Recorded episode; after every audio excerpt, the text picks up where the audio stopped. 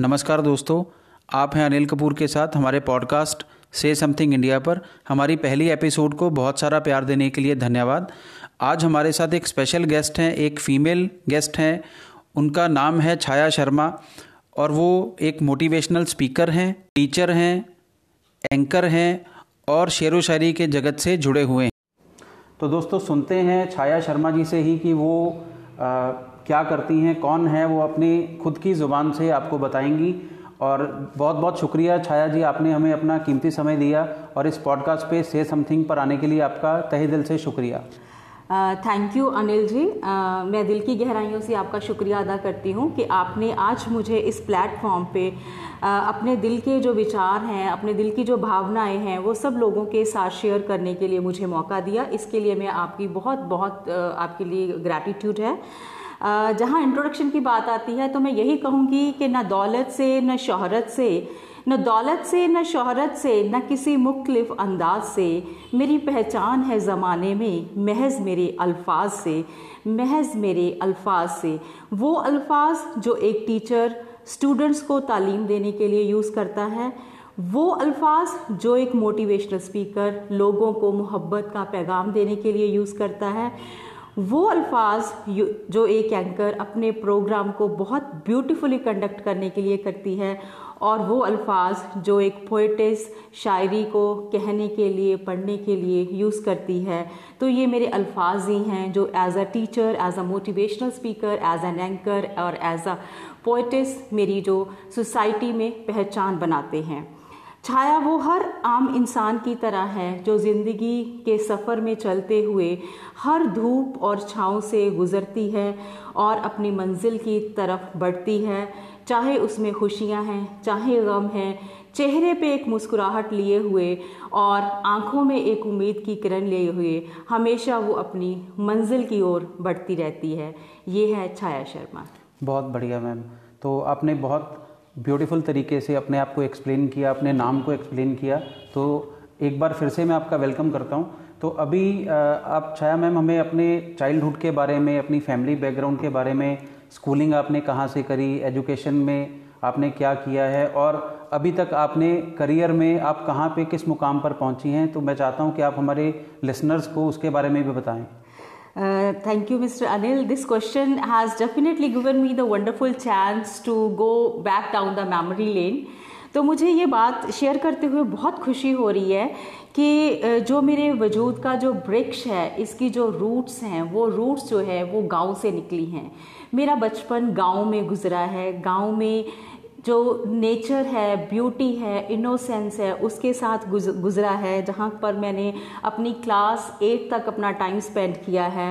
आ, हम एक joint family में रहते थे मेरे दादा दादी जिनके साथ मुझे बहुत लगाव था जिनसे मैंने ज़िंदगी के बहुत लेसन सीखे जो आज मुझे बहुत ही अपने इस रास्ते पर चलने के लिए मुझे प्रेरित करते हैं। और उसके बाद जब हम शहर में शिफ्ट हुए तो वहाँ पर मेरी जो है, मेरी हायर जो सीनियर सेकेंडरी की एजुकेशन थी अहमदगढ़ में।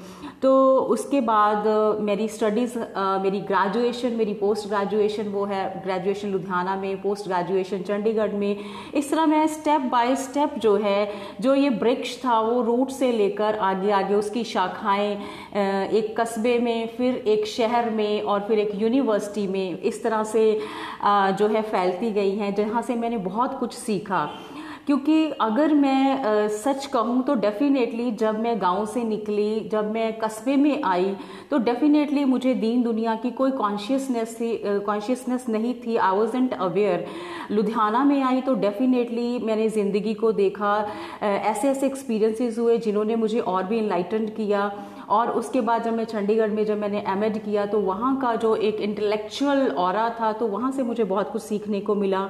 तो इस तरह से स्टेप बाय स्टेप ज़िंदगी में ईश्वर की कृपा होती गई और मैं अपनी एजुकेशन में भी और अपनी जो ज़िंदगी की लर्निंग है, उसमें भी मैं स्टेप बाय स्टेप जो है वो मैं आगे बढ़ती गई। इस तरह जो है आज मैं एजुकेशनल सिनेरियो के उस मुकाम में हूँ कि मैं आज एक लुधियाना के ही नहीं, बल्कि मैं इंडिया के one of the most famous reputed school जो कि B C M Arya model senior secondary school है उसमें मैं एज अ इंग्लिश टीचर जो है मैं वर्क कर रही हूँ for last eight years though I have been in to teaching since last nineteen years तो BCM का मेरी लाइफ में बहुत बड़ा रोल है because it has groomed me like any thing and today whatever I am in my teaching profession my confidence my knowledge my experience every thing that has been due to the great exposure and training in B C M so I am really really grateful to B C M school where I am working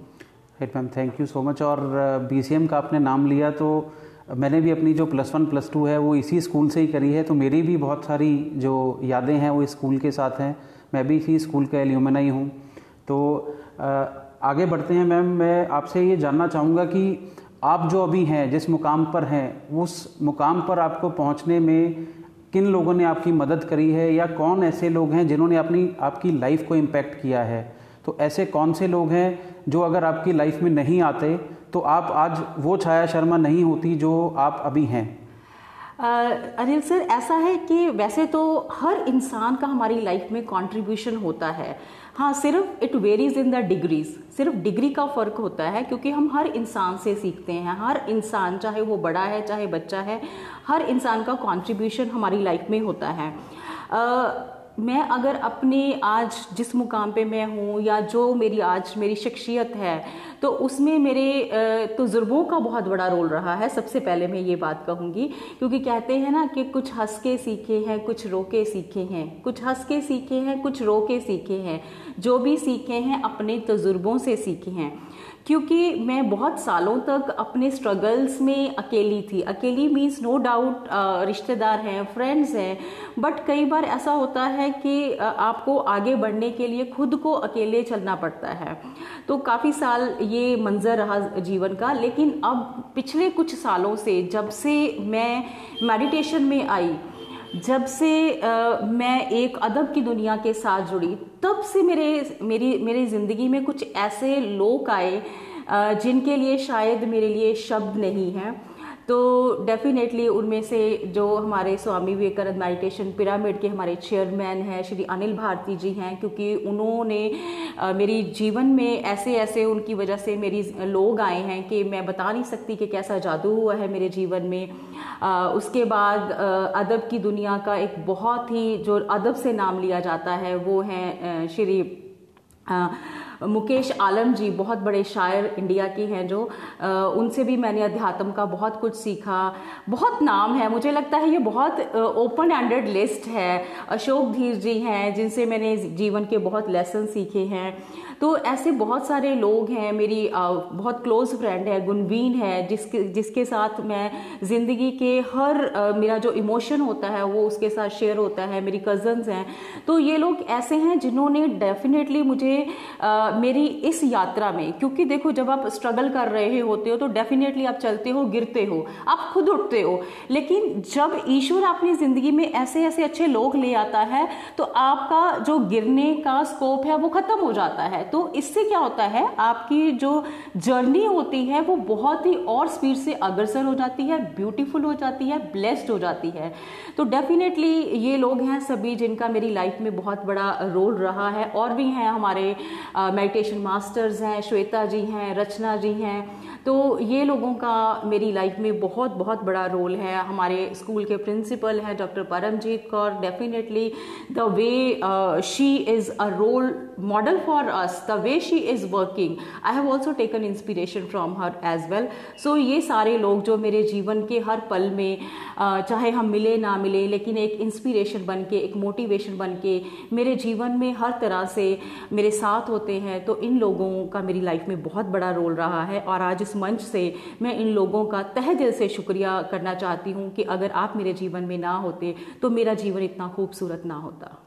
बहुत बढ़िया ma'am thank you और इन सभी लोगों का हम भी शुक्रिया अदा करते हैं अपने लिसनर्स की तरफ़ से भी कि इन्होंने एक ऐसी पर्सनैलिटी को डेवलप किया है जिनको आज हम सब लोग सुन रहे हैं। तो थैंक यू वेरी मच तो आगे बढ़ते हैं। तो छाया जी, जैसे आपने बताया कि काफ़ी सारे नाम आपने लिए जिन्होंने आपकी लाइफ को चेंज करने में और जहाँ आप आज पहुँचे हैं, उस जर्नी में हेल्प किया है। तो ये तो हो गई, बाहर वाले जो लोग हैं, जो आप, जिनके साथ आपका कोई खून का रिश्ता नहीं है तो जो आपकी फैमिली मेंबर्स हैं, आपकी हस्बैंड हैं, आपके बच्चे हैं और रिलेटिव्स हैं, उन्होंने आपको आपकी जर्नी में कैसे हेल्प किया है? Sir I am really thankful to almighty to bless me with a wonderful family सच में शायद मैंने कुछ बहुत ही पुण्य के कार्य किए होंगे जो मुझे ऐसी खूबसूरत फैमिली मिली है सपोर्टिंग फैमिली मिली है। मेरे फैमिली में चाहे वो मेरे अपने मायके की बात हो या मेरे इन लॉज की बात हो, हर इंसान बहुत ही लविंग और सपोर्टिंग रहा है मेरे लिए। सबसे पहले अगर मैं बात करूँ, सबसे, मेरे फादर की डेथ के बाद 2000 में मेरे फादर की डेथ हुई थी, उनका बहुत सपना था कि मैं लाइफ में कुछ बनूँ। अनलकीली वो इस चीज़ को नहीं देख पाए। बट उसके बाद मेरे फादर का रोल मेरी मदर ने प्ले किया। इवन आफ्टर माई मैरिज हम इकट्ठे ही हैं, मेरी मदर मेरे साथ रहते हैं। तो क्योंकि स्कूल की जॉब के बाद ही मैं अपने जितने ये सारे सोशल वर्क्स हैं, वो मैं करती हूँ। बच्चे मेरे छोटे हैं तो उसमें मेरे मदर सारा टेक केयर करते हैं and she motivates me a lot तो सबसे पहला रोल जो है सिग्निफिकेंट रोल जिसके बिना शायद मैं बाहर नहीं निकल पाती, वो मेरे मदर का है। उन, वो मेरे लिए बहुत बड़ी ब्लेसिंग है, इसीलिए मैंने उनके लिए लिखा। अपनी हाथों में यूँ खुद तकदीर रख लेती हूँ मैं अपने हाथों में यूँ खुद तकदीर रख लेती हूँ मैं, पुस्तकों में माँ की बस तस्वीर रख लेती हूँ मैं, बस तस्वीर रख लेती हूँ। सच में मेरी माँ की वजह से ही मेरे जीवन की तस्वीर बहुत खूबसूरत बनी है और उससे नेक्स्ट मेरे हस्बैंड जिनके लिए मेरे पास वर्ड्स नहीं हैं मुझे लगता है कि जितनी फ्रीडम जितना ट्रस्ट उन्होंने मुझे दिया है, शायद आज की दुनिया में इतना किसी पार्टनर को देना बहुत मुश्किल होता है। मैंने जब भी अपनी लाइफ का कोई भी डिसीज़न लेना होता है, किसी ऑर्गेनाइजेशन का मेंबर बनना होता है, किसी फ़ंक्शन में जाना होता है, कुछ भी करना होता है, मैं उनसे पूछती हूँ तो उनका एक ही आंसर होता है कि तुम्हारी खुशी जिसमें हो, वही करो। तो मुझे इतनी हैरानी होती है कि उन्होंने कभी भी मुझे किसी चीज़ के लिए नहीं रोका। मतलब मैं अगर आज कहीं पे भी कोई काम कर रही हूँ, अगर आसमान में उड़ने की मैं कोशिश कर रही हूँ तो जो मुझे पंख दिए हैं, वो पंख मेरे हस्बैंड ने दिए हैं। उन पंखों के बिना मैं कभी उड़ान में भर ही नहीं सकती थी। और उसके बाद मेरे बच्चे हैं। डेफिनेटली बहुत ही प्यारे बच्चे क्योंकि आ, मैं टू बी वेरी ऑनेस्ट आज इस मंच से मैं ये एक्सेप्ट करती हूँ कि मुझे अपने बच्चों को जितना टाइम देना चाहिए मैं नहीं दे पाती। लेकिन भगवान ने शायद उसको पता था मेरी जर्नी तो उसने बच्चे भी मुझे वैसे ही दिए। क्योंकि वो बहुत सेल्फ डिपेंडेंट है इंडिपेंडेंट है क्योंकि मैंने एक बहुत स्ट्रगल वाली लाइफ मैंने व्यतीत की है। तो उसी तरह से मेरे बच्चे भी वैसे ही हैं। तो मुझे उनके लिए कभी भी कुछ किसी तरह का टेंशन नहीं होता। You will be amaze to know कि अभी वो फोर्थ बेटी फोर्थ क्लास में है। तो even she knows cooking everything तो this is a miracle this is some great blessing for me तो डेफिनेटली मेरी फैमिली में सबका बहुत बड़ा रोल है uh, मेरे इस सफ़र में। क्योंकि उनके बिना अगर अगर वो मेरा साथ ना देते तो मैं शायद बाहर निकल कर इतनी बेफिक्र होकर इतनी आज़ाद होकर तो मैं अपने सपनों की जो उड़ान है वो मैं कभी भी नहीं भर सकती थी। तो मेरे इन लॉस का भी बहुत बड़ा हाथ है, क्योंकि यूजली हमने सोसाइटी में देखा है कि जब एक औरत अपने सपनों को जीना शुरू कर देती है तो इन लॉस से एक बहुत बड़ा रेजिस्टेंस फैक्टर आता है। लेकिन I am bless to God कि वहाँ पर भी सारे सपोर्टिव हैं। मैं जो भी चीज़ करती हूँ मेरा कोई सेशन होता है मेरा कोई प्रोग्राम होता है they appreciate me a lot मेरी सिस्टर इन लॉज हैं तीन सिस्टर इन लॉज हैं तो वो भी डेफिनेटली मैं एक यहाँ पर एक छोटा सा वाक्य आपसे शेयर करना चाहूँगी ज़रूर। मेरे आ, जो है छोटे ब्रदर इन लॉ साल पहले एक साल पहले वो एक्सपायर हो गए थे। तो डेफिनेटली उससे पहले मेरे बड़े ब्रदर इन लॉ एक्सपायर हो गए थे तो फैमिली के लिए हमारी लॉस के लिए एक बहुत ही ये एक झटका था जिसको हम बियर नहीं कर पाए थे। तो उनके एक्सपायर होने के पाँच छः महीने बाद ही एक मिसिस पंजाबन का शो था। तो Uh, कहीं ना कहीं मेरा मन था उसमें पार्टिसिपेट करने के लिए। आ, मैंने पार्टिसिपेट किया। उसके बाद मेरे मन में एक अंदर से गिल्ट कंसाइंस भी था कि अभी हमारी फैमिली में पाँच छः महीने पहले इतनी ट्रेजडी होके हटी है कि मेरा ये एक्शन सही है या गलत है। तो मुझे ये था कि मेरी सिस्टर इन लॉज या मेरे ब्रदर इन लॉज इसको कैसे लेंगे? लेकिन आप यकीन मानो कि जैसे ही मेरा वो शो हुआ, उसके बाद जब मुझे मेरी सिस्टर इन लॉज की कॉल्स आई, मैं, मैंने बहुत डरते डरते फ़ोन उठाया कि कहीं ना कहीं कुछ थोड़ा शिकवा होगा, शिकायत होगी, लेकिन मेरी सिस्टर इन लॉ ने मुझे पहला वर्ड बोला कि, Chhaya I am proud of you तो मैं कहती हूँ कि ऐसी सिस्टर इन लॉज ऐसी फैमिली ईश्वर सबको दे ताकि हम सब लोग इसी तरह अपने जीवन को जो है खूबसूरती से और सफलतापूर्वक हम इसको जी सकें। तो बिल्कुल मैम, जैसे आपने बताया कि फैमिली की सपोर्ट के बिना आगे नहीं बढ़ा जा सकता तो ये बात सौ परसेंट सही है और फीमेल्स के लिए खास करके इंडियन सोसाइटी में, बिना परिवार की सपोर्ट के जिन प्लेटफॉर्म्स पे आप हैं, जिस मुकाम पर आप हैं, वहाँ पर नहीं पहुँचा जा सकता। तो हम आपकी फैमिली को और आपके जो सपोर्ट करने वाले जितने लोग हैं उनका फिर से थैंक यू करते हैं कि वो आपको आगे भी सपोर्ट करते रहें और आप अपनी इस जर्नी में और आगे निकल जाएँ तो छाया मैम जैसे आपने बताया कि आप टीचिंग प्रोफेशन में हैं काफ़ी देर से तकरीबन 19 साल का आपको एक्सपीरियंस है तो अभी जो कोरोना का समय आया कोरोना काल ने देश और दुनिया में जीने का तरीका बदल दिया हम्म। लोग जिस तरह से चलते हैं, फिरते हैं, उठते हैं, बैठते हैं, सब बदल गया है, खाना पीना बदल गया है, पढ़ाई करने के तरीके बदल गए हैं। तो वो आपका एक्सपीरियंस कैसा रहा पर्सनल फ्रंट पे और एज अ टीचर भी? Okay okay. सर, मुझे ना गुलजार साहब की एक कही हुई बात याद आती है, बहुत ही खूबसूरत उन्होंने कहा है कि तुझे बेहतर बनाने की कोशिश में, तुझे बेहतर बनाने की कोशिश में तुझे ही वक्त नहीं दे पा रहे हैं हम, माफ़ करना है ज़िंदगी। माफ़ करना है ज़िंदगी, तुझे ही नहीं जी पा रहे हैं हम, तुझे ही नहीं जी पा रहे हैं। तो कोरोना से पहले का अगर हम दौर देखें तो अगर हम अपने आप को पीछे जाकर देखते हैं तो डेफिनेटली ज़िंदगी को बहुत और बेहतर बनाने की कोशिश में हम ज़िंदगी को ही नहीं जी पा रहे थे।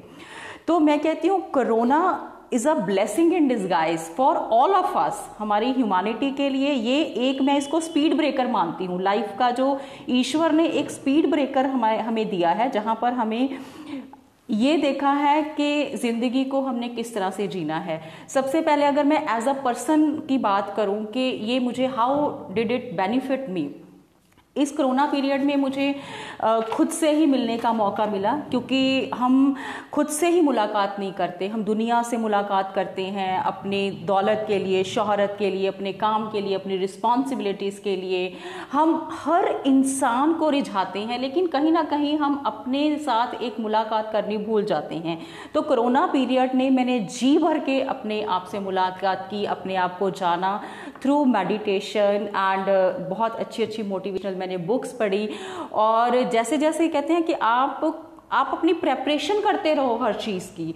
गॉड को पता होता है कि मेरा कौन सा स्टूडेंट मेरा कौन सा बच्चा किस चीज़ के लिए रेडी है तो वो आपको प्लेटफॉर्म खुद दे देता है। तो मेरे साथ भी ऐसा हुआ कि जब मैंने अपने मेडिटेशन से, अपनी बुक्स से, अपनी पॉजिटिविटी से, अपनी पीस से, जब मैंने अपनी जो रियल सेंस है, जब मैंने उसको पहचाना तो डेफिनेटली ईश्वर ने मुझे काम पर लगा दिया।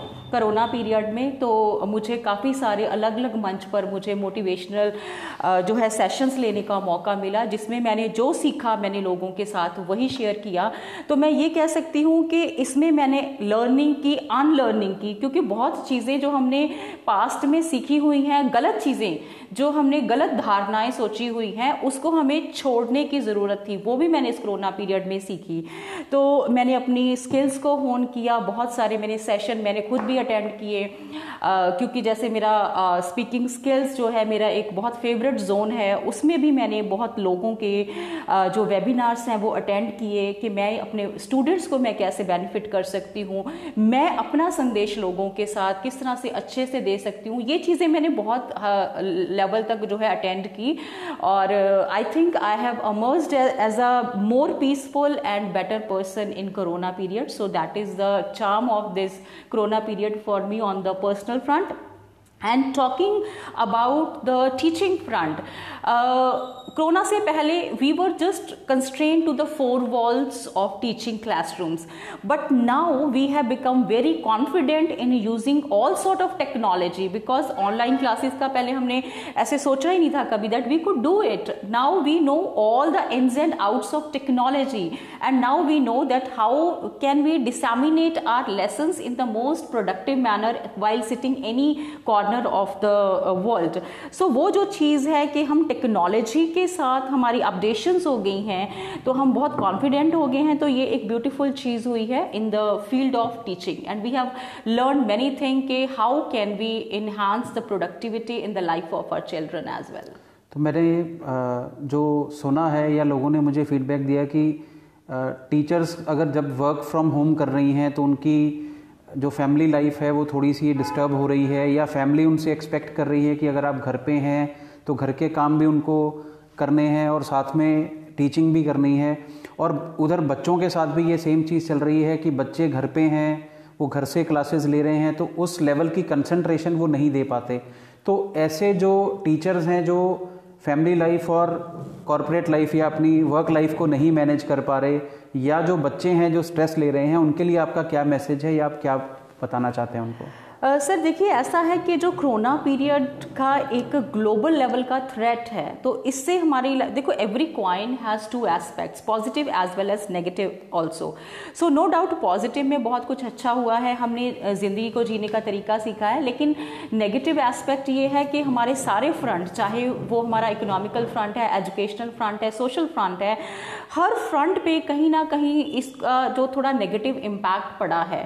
तो जो uh, हमारी आज समय की डिमांड थी तो उसके हिसाब से हमें टेक्नोलॉजी के ऊपर डिपेंडेंट होना पड़ा, क्योंकि लाइफ जो है, life is on going process हम रुक नहीं सकते, हम थम नहीं सकते, हमें सब्सिट्यूशन की ज़रूरत है। Technology has been our substitution हाँ ये चीज़ जो आप कह रहे हो कि कहीं ना कहीं जो आपको फीडबैक मिली है टू सम एक्सटेंट ये बिल्कुल ठीक है। सबसे पहले बात करते हैं टीचर्स के चैलेंजेस की। टीचर्स को मैं हमेशा सल्यूट करती हूँ कि चाहे वो रेगुलरली स्कूल जा रही हैं, तब की बात है प्री कोरोना टाइम पीरियड की बात है, चाहे वो कोरोना पीरियड की बात है टीचर्स के एक अंदर एक अद्भुत टैलेंट होता है that they know how to manage the things no doubt उन्होंने चैलेंजेस फेस किए हैं। लेकिन definitely to much extent they have balance their duties because उनकी फैमिलीज़ को भी कहीं ना कहीं पता होता है कि इनकी प्रोफेशनल लाइबिलिटीज आज के टाइम में, कोरोना पीरियड में मुझे लगता है कि सबसे ज़्यादा लाइबिलिटी जो बड़ी है, जो चैलेंजेस बड़े हैं, वो टीचर्स के बड़े हैं। लेकिन डेफिनेटली हमने देखा है, अगर मैं अपने स्कूल की बात करूँ या और स्कूलों की बात करूँ तो डेफिनेटली स्मूथ क्लासेस हुई हैं। लेकिन येस एक चैलेंज स्टूडेंट्स को और टीचर्स को दोनों को आया है, जो कि बहुत ही एक जानून रीज़न भी है, क्योंकि जो रियल लाइफ टीचिंग का सब्सिट्यूट जो है, वो टेक्नोलॉजी उस हद तक नहीं हो सकती। क्योंकि रियल लाइफ टीचिंग में जो थ्री एच होते हैं, वो बहुत इंपॉर्टेंट होते हैं। हेड हैंड एंड हार्ट जब एक टीचर पढ़ा रही है तो बच्चे का माइंड उसमें बिल्कुल होना, उसका उसका प्रेजेंस ऑफ़ माइंड लर्निंग के लिए होना that is very significant head होना हैंड होना means he is also participating in a practical way that is so और हार्ट होना and that he is ready to learn ये चीज़ों का चैलेंज दोनों टीचर्स और स्टूडेंट्स के लिए आया है। तो यहाँ पर ये है, क्योंकि जैसे, जैसा सिनेरियो चल रहा है, उस हिसाब से ये दिक्कत को हमने अपने लेवल से टीचर्स ने अपने लेवल पे जो है करने की कोशिश की है कि उन्होंने इंटरेक्टिव लर्निंग को प्रमोट किया है, जहाँ पर वो बच्चों को कहते हैं, जैसे हम कहते हैं कि आपके cameras should be on and we are raising the question when I am teaching the chapter I am telling the student okay now you read this paragraph so that a student should be attentive so as far as this period was concern we have tried our level best to cope up with the situation but definitely ये एक reality है कि कोई भी चीज़ किसी दूसरी चीज़ का कंप्लीट सब्सिट्यूशन नहीं हो सकती। तो मेरा यहाँ पर टीचर्स और स्टूडेंट्स दोनों को यही एक आज मैसेज है कि दो times are tough but the wisdom to deal with with these tough times that is always timeless. तो आज हमारी रिस्पॉन्सिबिलिटीज बहुत बढ़ गई हैं टीचर की भी एंड स्टूडेंट्स की भी। क्योंकि पहले स्टूडेंट्स को हर चीज़ क्लास में अवेलेबल थी। आ, उनकी रिविजन का पैटर्न उनकी whatever test they were doing and वो टीचर चेक करते थे रेड क्रॉस करते थे। तो वो चीज़ें जो हैं वो टीचर स्टूडेंट्स की लर्निंग को कहीं ना कहीं पे बहुत एफिशिएंट बना देती थी। लेकिन अब स्टूडेंट्स की जो चैलेंजेस हैं वो बढ़ गए हैं तो मेरा उनको यही एक संदेश है कि ठीक है टाइम टफ है लेकिन इसमें हमारी रिस्पॉन्सिबिलिटी जो है, वो हमें फुलफिल करनी है कि हमें टीचर्स जिस तरह से पढ़ा रही हैं, हमें उनके साथ कोप अप करना है। जितनी देर भी हम क्लासेस में हैं, हमें अपना पूरा अटेंशन देना है।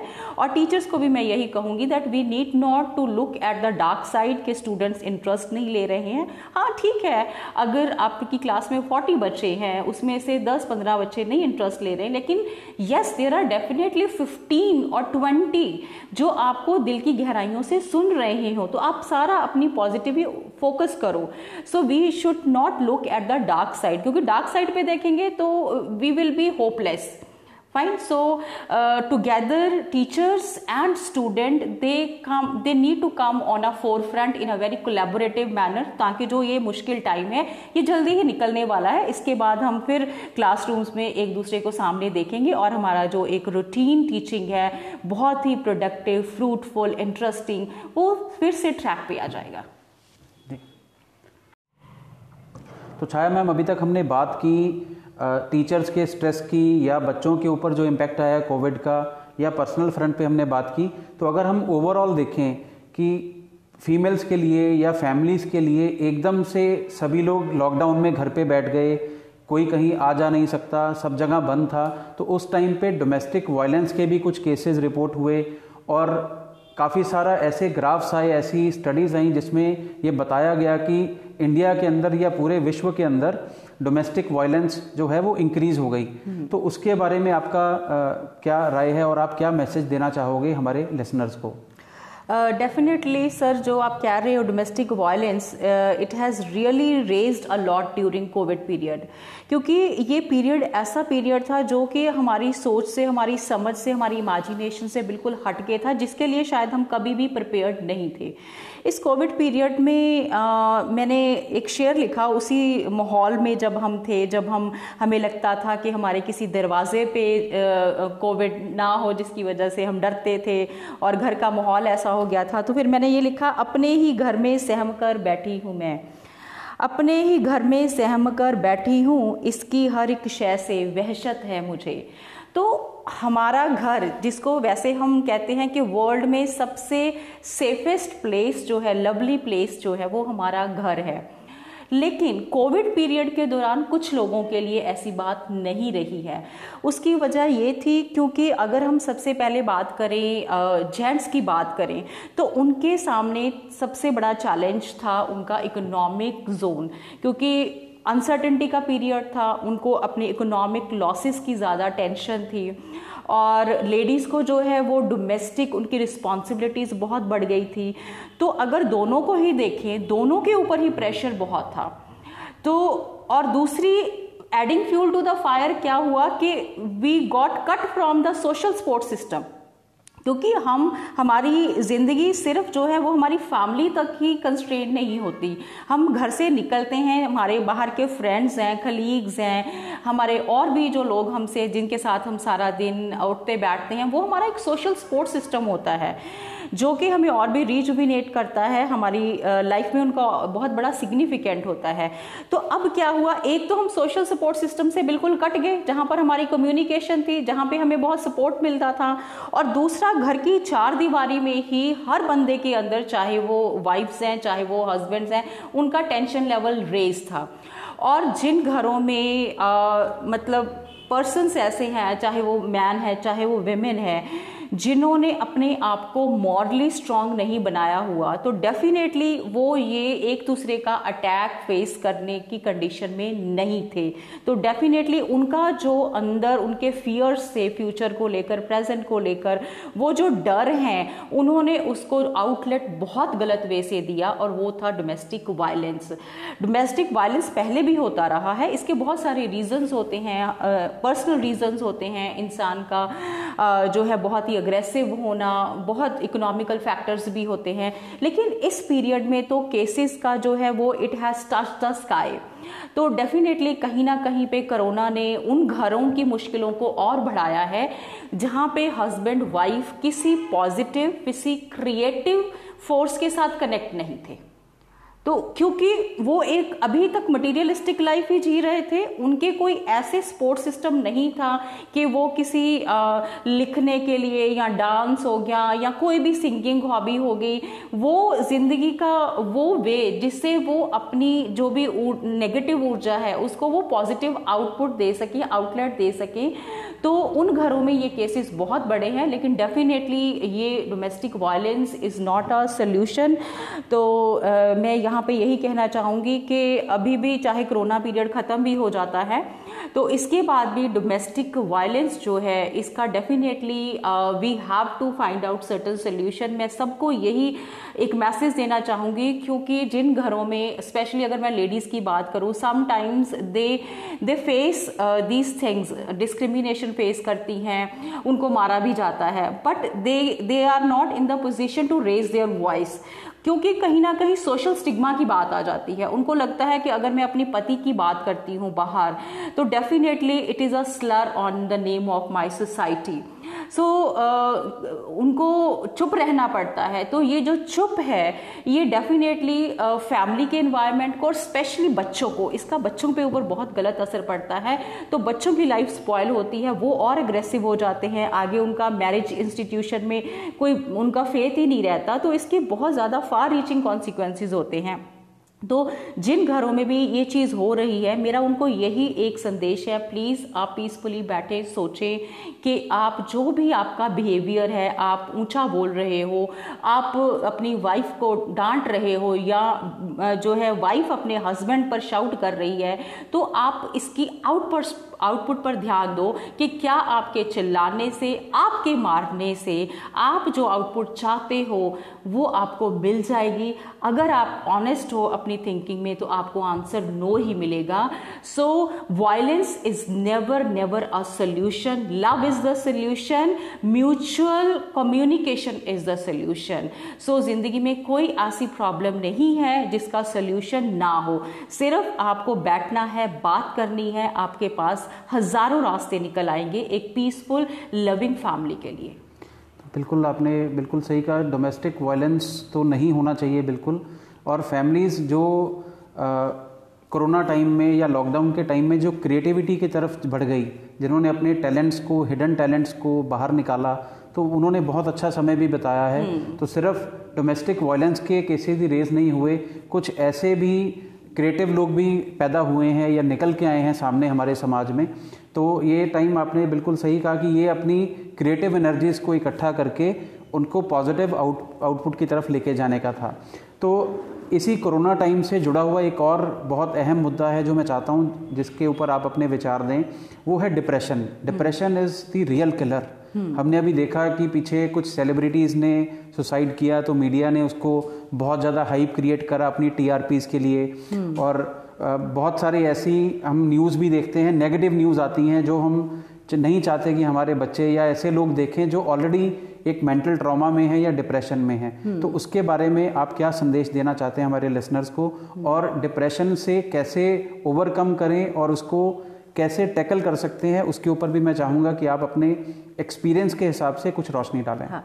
सर डिप्रेशन जो है ना, वो मॉडर्न लाइफ का एक बहुत ही अहम पार्ट बन गया है, क्योंकि ये एक ऑर्नामेंटल वैल्यू की तरह काम कर रहा है। मुझे अज़म बहजाद का एक शेर याद आ रहा है, वो कहते थे कि बहुत करीने की ज़िंदगी थी, बहुत करीने की ज़िंदगी थी, अजब कयामत में आबसा हूँ सकून की सुबह चाहता था सकून की सुबह चाहता था, सो शाम वहशत में आ बसा हूँ। अगर ध्यान से देखा जाए तो हर इंसान अपनी सुबह शुरू करता है एक उम्मीद में, उम्मीद की किरण के साथ कि मैं एक बहुत ही अच्छी ज़िंदगी मैंने जीनी है, मुझे आज खुशियाँ मैंने लेनी है, मेरा एक पर्पस है लाइफ का। लेकिन कहीं ना कहीं जो हमारा आज एक मॉडर्न वर्ल्ड है मटीरियलिस्टिक वर्ल्ड है, जिस पर वेस्टर्निज्म का बहुत ज़्यादा इम्पैक्ट है तो वहाँ पर जो हमने खुशियों की तलाश है, वो हम गलत जगह पर करने लग गए हैं। तो हमें लगता है कि जो नेम है फेम है वेल्थ है, और ये सब चीज़ें हैं, इनमें खुशियाँ हैं। लेकिन इस रात की कोई सुबह नहीं है। हम जितना नाम कमा लेते हैं जितना फेम कमाते हैं, जितनी वेल्थ कमाते हैं, इनमें हमें सेटिस्फेक्शन होता ही नहीं है। तो जब हम इस रास्ते पे चलते हैं, जैसे अपने सेलिब्रिटीज़ की बात की, अगर हम सेलिब्रिटीज़ की लाइफ को देखें तो इनकी लाइफ चकाचौंध से भरी हुई है।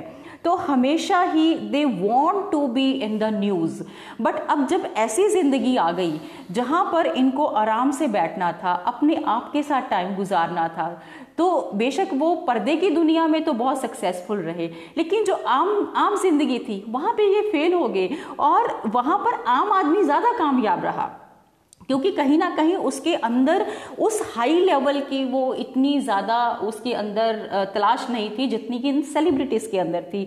तो इसीलिए वो इस चीज़ को एक्सेप्ट ही नहीं कर पाए। तो डेफिनेटली इन चीज़ों ने उनको बहुत अगर हम सुशांत की बात लें या किसी भी हम सेलिब्रिटी की बात लें तो डेफिनेटली वो उनके अंदर इतना ज़्यादा स्ट्रेंथ नहीं था कि वो एक कॉमन लाइफ के लिए रेडी हो सकें। तो क्योंकि वो हमेशा ही एक डिफरेंट स्पेशलाइज्ड लाइफ के लिए उन्होंने अपने आप को तैयार किया है। कॉमन लाइफ के लिए वो कभी तैयार नहीं हुए। और सिर्फ़ सेलिब्रिटीज नहीं, हम कॉमन लाइफ में भी हमने कॉमन लोगों की लाइफ में भी ये डिप्रेशन का मुद्दा हमने ये देखा है। इसकी वजह वही है कि कहीं ना कहीं हम अपनी रियल सेल्फ से बहुत दूर हो गए हैं। हमारी जो रियल सेल्फ है, क्योंकि देखो, कौन सा स्क्रिप्चर्स है, कौन सा धार्मिक ग्रंथ है जिसमें ये नहीं लिखा कि ईश्वर हमारे अंदर है, हम ईश्वर की औलाद हैं। देखो as is the father so is the son जो ईश्वर की क्वालिटीज हैं, वही हम में है। अब समुंदर से कहीं कतरा उठा लो तो उसके गुण हमेशा वही रहेंगे। हमारे अंदर भी सारे ईश्वरीय गुण है। लव है पीस है हैप्पीनेस है। लेकिन हम तलाश रहे हैं हमारे नेम में, हमारे फेम में, दौलत में, शोहरत में। उसका कभी एंड नहीं होता। तो हम अपने रियल सेल्फ से बहुत दूर हो जाते हैं। तो इसीलिए जब रियल सेल्फ से हम दूर होते हैं, हम दूसरों को खुश करने की कोशिश करते हैं। पॉलो कोहलो जो के हैं बहुत बड़े राइटर हैं वर्ल्ड फ़ेमस उन्होंने एक बहुत खूबसूरत चीज़ लिखी है। वो कहते हैं कि जो ये स्ट्रेस है एंग्जाइटी है डिप्रेशन है ये तभी होता है जब हमेशा हम दूसरों को खुश करने की कोशिश में लगे रहते हैं या फिर हम अपनी ट्रू सेल्फ के अगेंस्ट काम करते हैं। तो यहाँ पर मेरा यही कहना है कि first thing is we need to identify ourselves कि जिस खुशी को हम बाहर तलाश रहे हैं, क्योंकि जो डिप्रेशन का मुद्दा है, वो डेफिनेटली वो एक्सटर्नल जो सिचुएशन है, देखो, मुसीबतें, मुश्किलें चैलेंजेस हर इंसान की लाइफ में आते हैं। इज़ दैट क्लियर लेकिन फ़र्क यहाँ पे पड़ता है कि how do I react to those problems जो डिफरेंस है, वो मैं I can not choose my situation of life वो बहुत ही नेगेटिव हो सकती हैं। चाहे वो इकोनॉमिकल फ्रंट पे हो सोशल फ्रंट पे हो, वो मैं चूज़ नहीं कर सकती। लेकिन yes definitely I can choose my response to it fine तो यहाँ पर जो लोग डिप्रेशन में गए हैं कोविड के पीरियड में डेफिनेटली वो उनका रिस्पॉन्स जो है लाइफ के प्रति लाइफ की नेगेटिव सर्कमस्टेंसेस के प्रति वो कहीं ना कहीं उनका रिस्पॉन्स गलत था वो नेगेटिव था। uh, मेरी एक फ़ेमस मैं हमेशा बच्चों को इंस्पायर करती हूँ एक ही बात कहती हूँ कि the is light at the far end of each tunnel कोई भी टनल बहुत लंबी हो सकती है, लेकिन हमेशा के लिए नहीं हो सकती। टनल का एंड होने का हमें वेट करना पड़ता है, लेकिन कई बार हम सोचते हैं कि शायद इस मुसीबत का कोई हल नहीं, शायद ये टनल का ये गमों की जो टनल है, ये ख़त्म होने वाली नहीं। तो हो सकता है कि हम सिर्फ़ कुछ स्टेप्स दूर हों रोशनी से, लेकिन वो रोशनी से पहले ही हम अपनी ज़िंदगी को ख़त्म कर लेते हैं। तो डेफिनेटली ये चीज़ जो है बहुत ही ड्रेस्टिक होती है। शेख इब्राहिम जौक का एक शेर है कि अब तो घबरा के ये कहते हो कि मर जाएँगे। अब तो घबरा के ये कहते हैं कि मर जाएँगे, मर के भी चैन ना मिला तो किधर जाएँगे?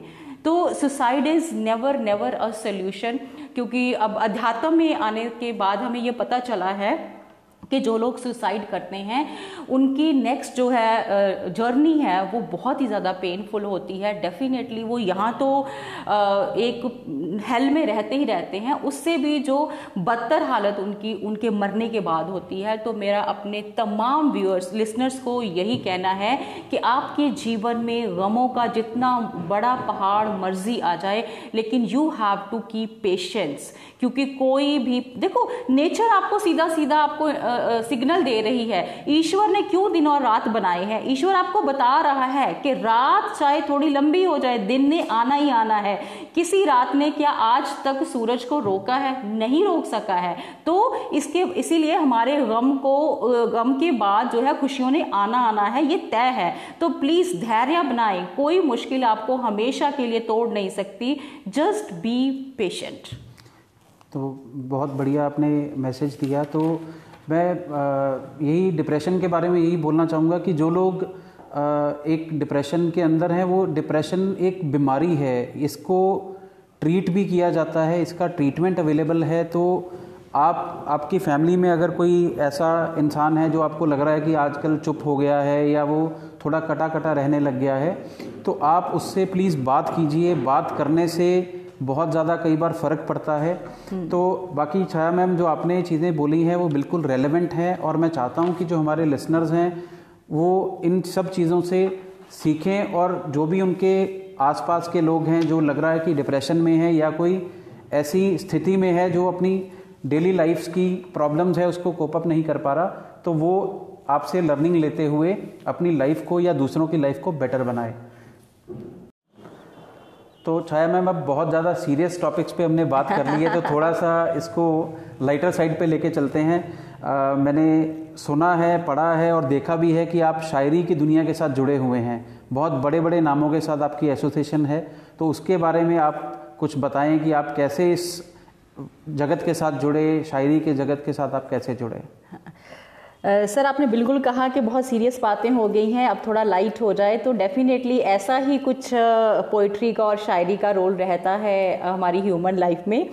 अगर मैं अपनी पोइट्री के, शायरी के, सफ़र के बारे में बात करूँ तो मैं आपको एक चीज़ आपसे शेयर करना चाहती हूँ कि मैं पहले कॉलेज टाइम में लिखा करती थी पोइट्री लिखा करती थी तो उसके बाद कुछ ऐसा फ़ेज़ आया, मेरे फादर की डेथ के बाद स्ट्रगलिंग फ़ेज़ था काफ़ी।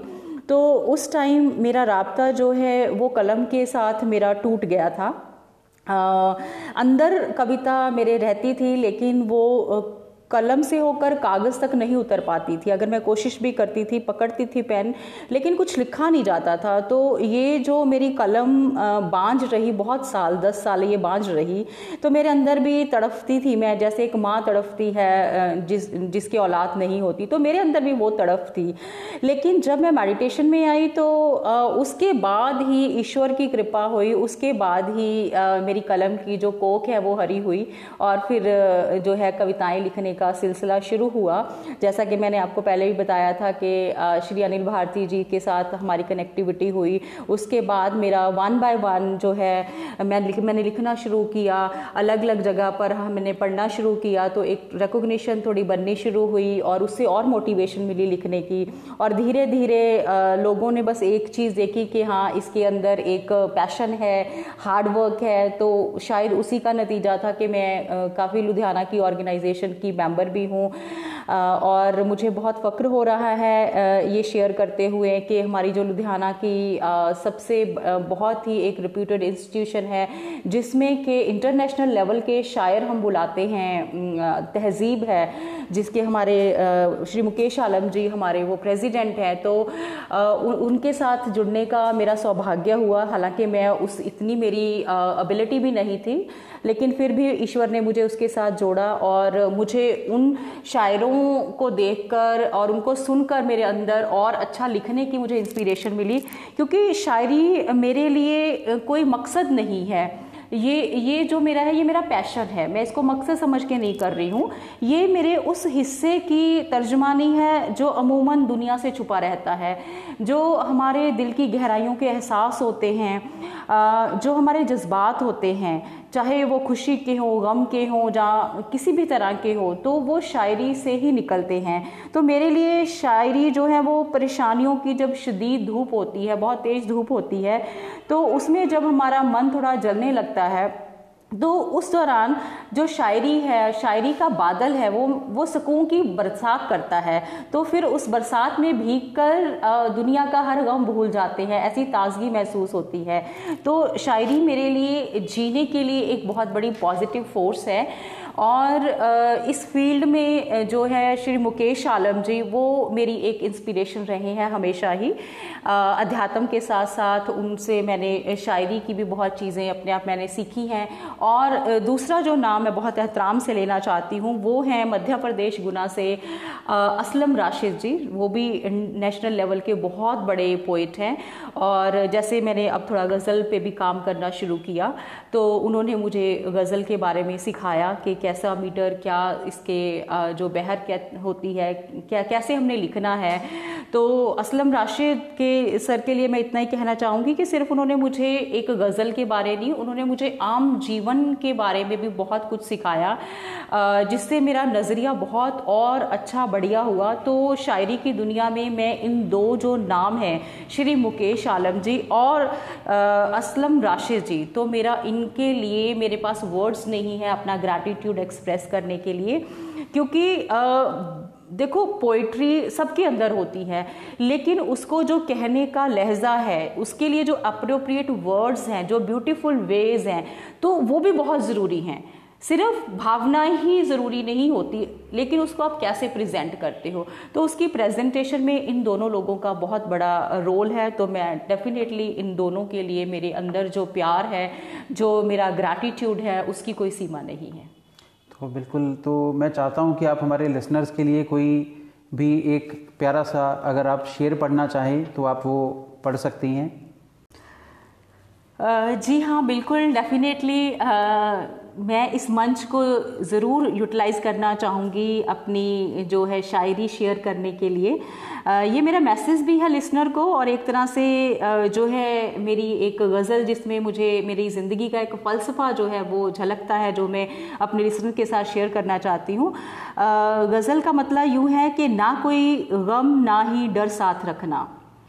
ना कोई गम, ना ही डर साथ रखना, दुआ का कोई पैकर साथ रखना। पैकर होता है आकृति। दुआ का कोई पैकर साथ रखना। थकन होगी बुलंदी की फ़ज़ा में। थकन होगी बुलंदी की फ़ज़ा में, फलक पर भी कोई घर साथ रखना। फलक पर भी कोई घर साथ रखना।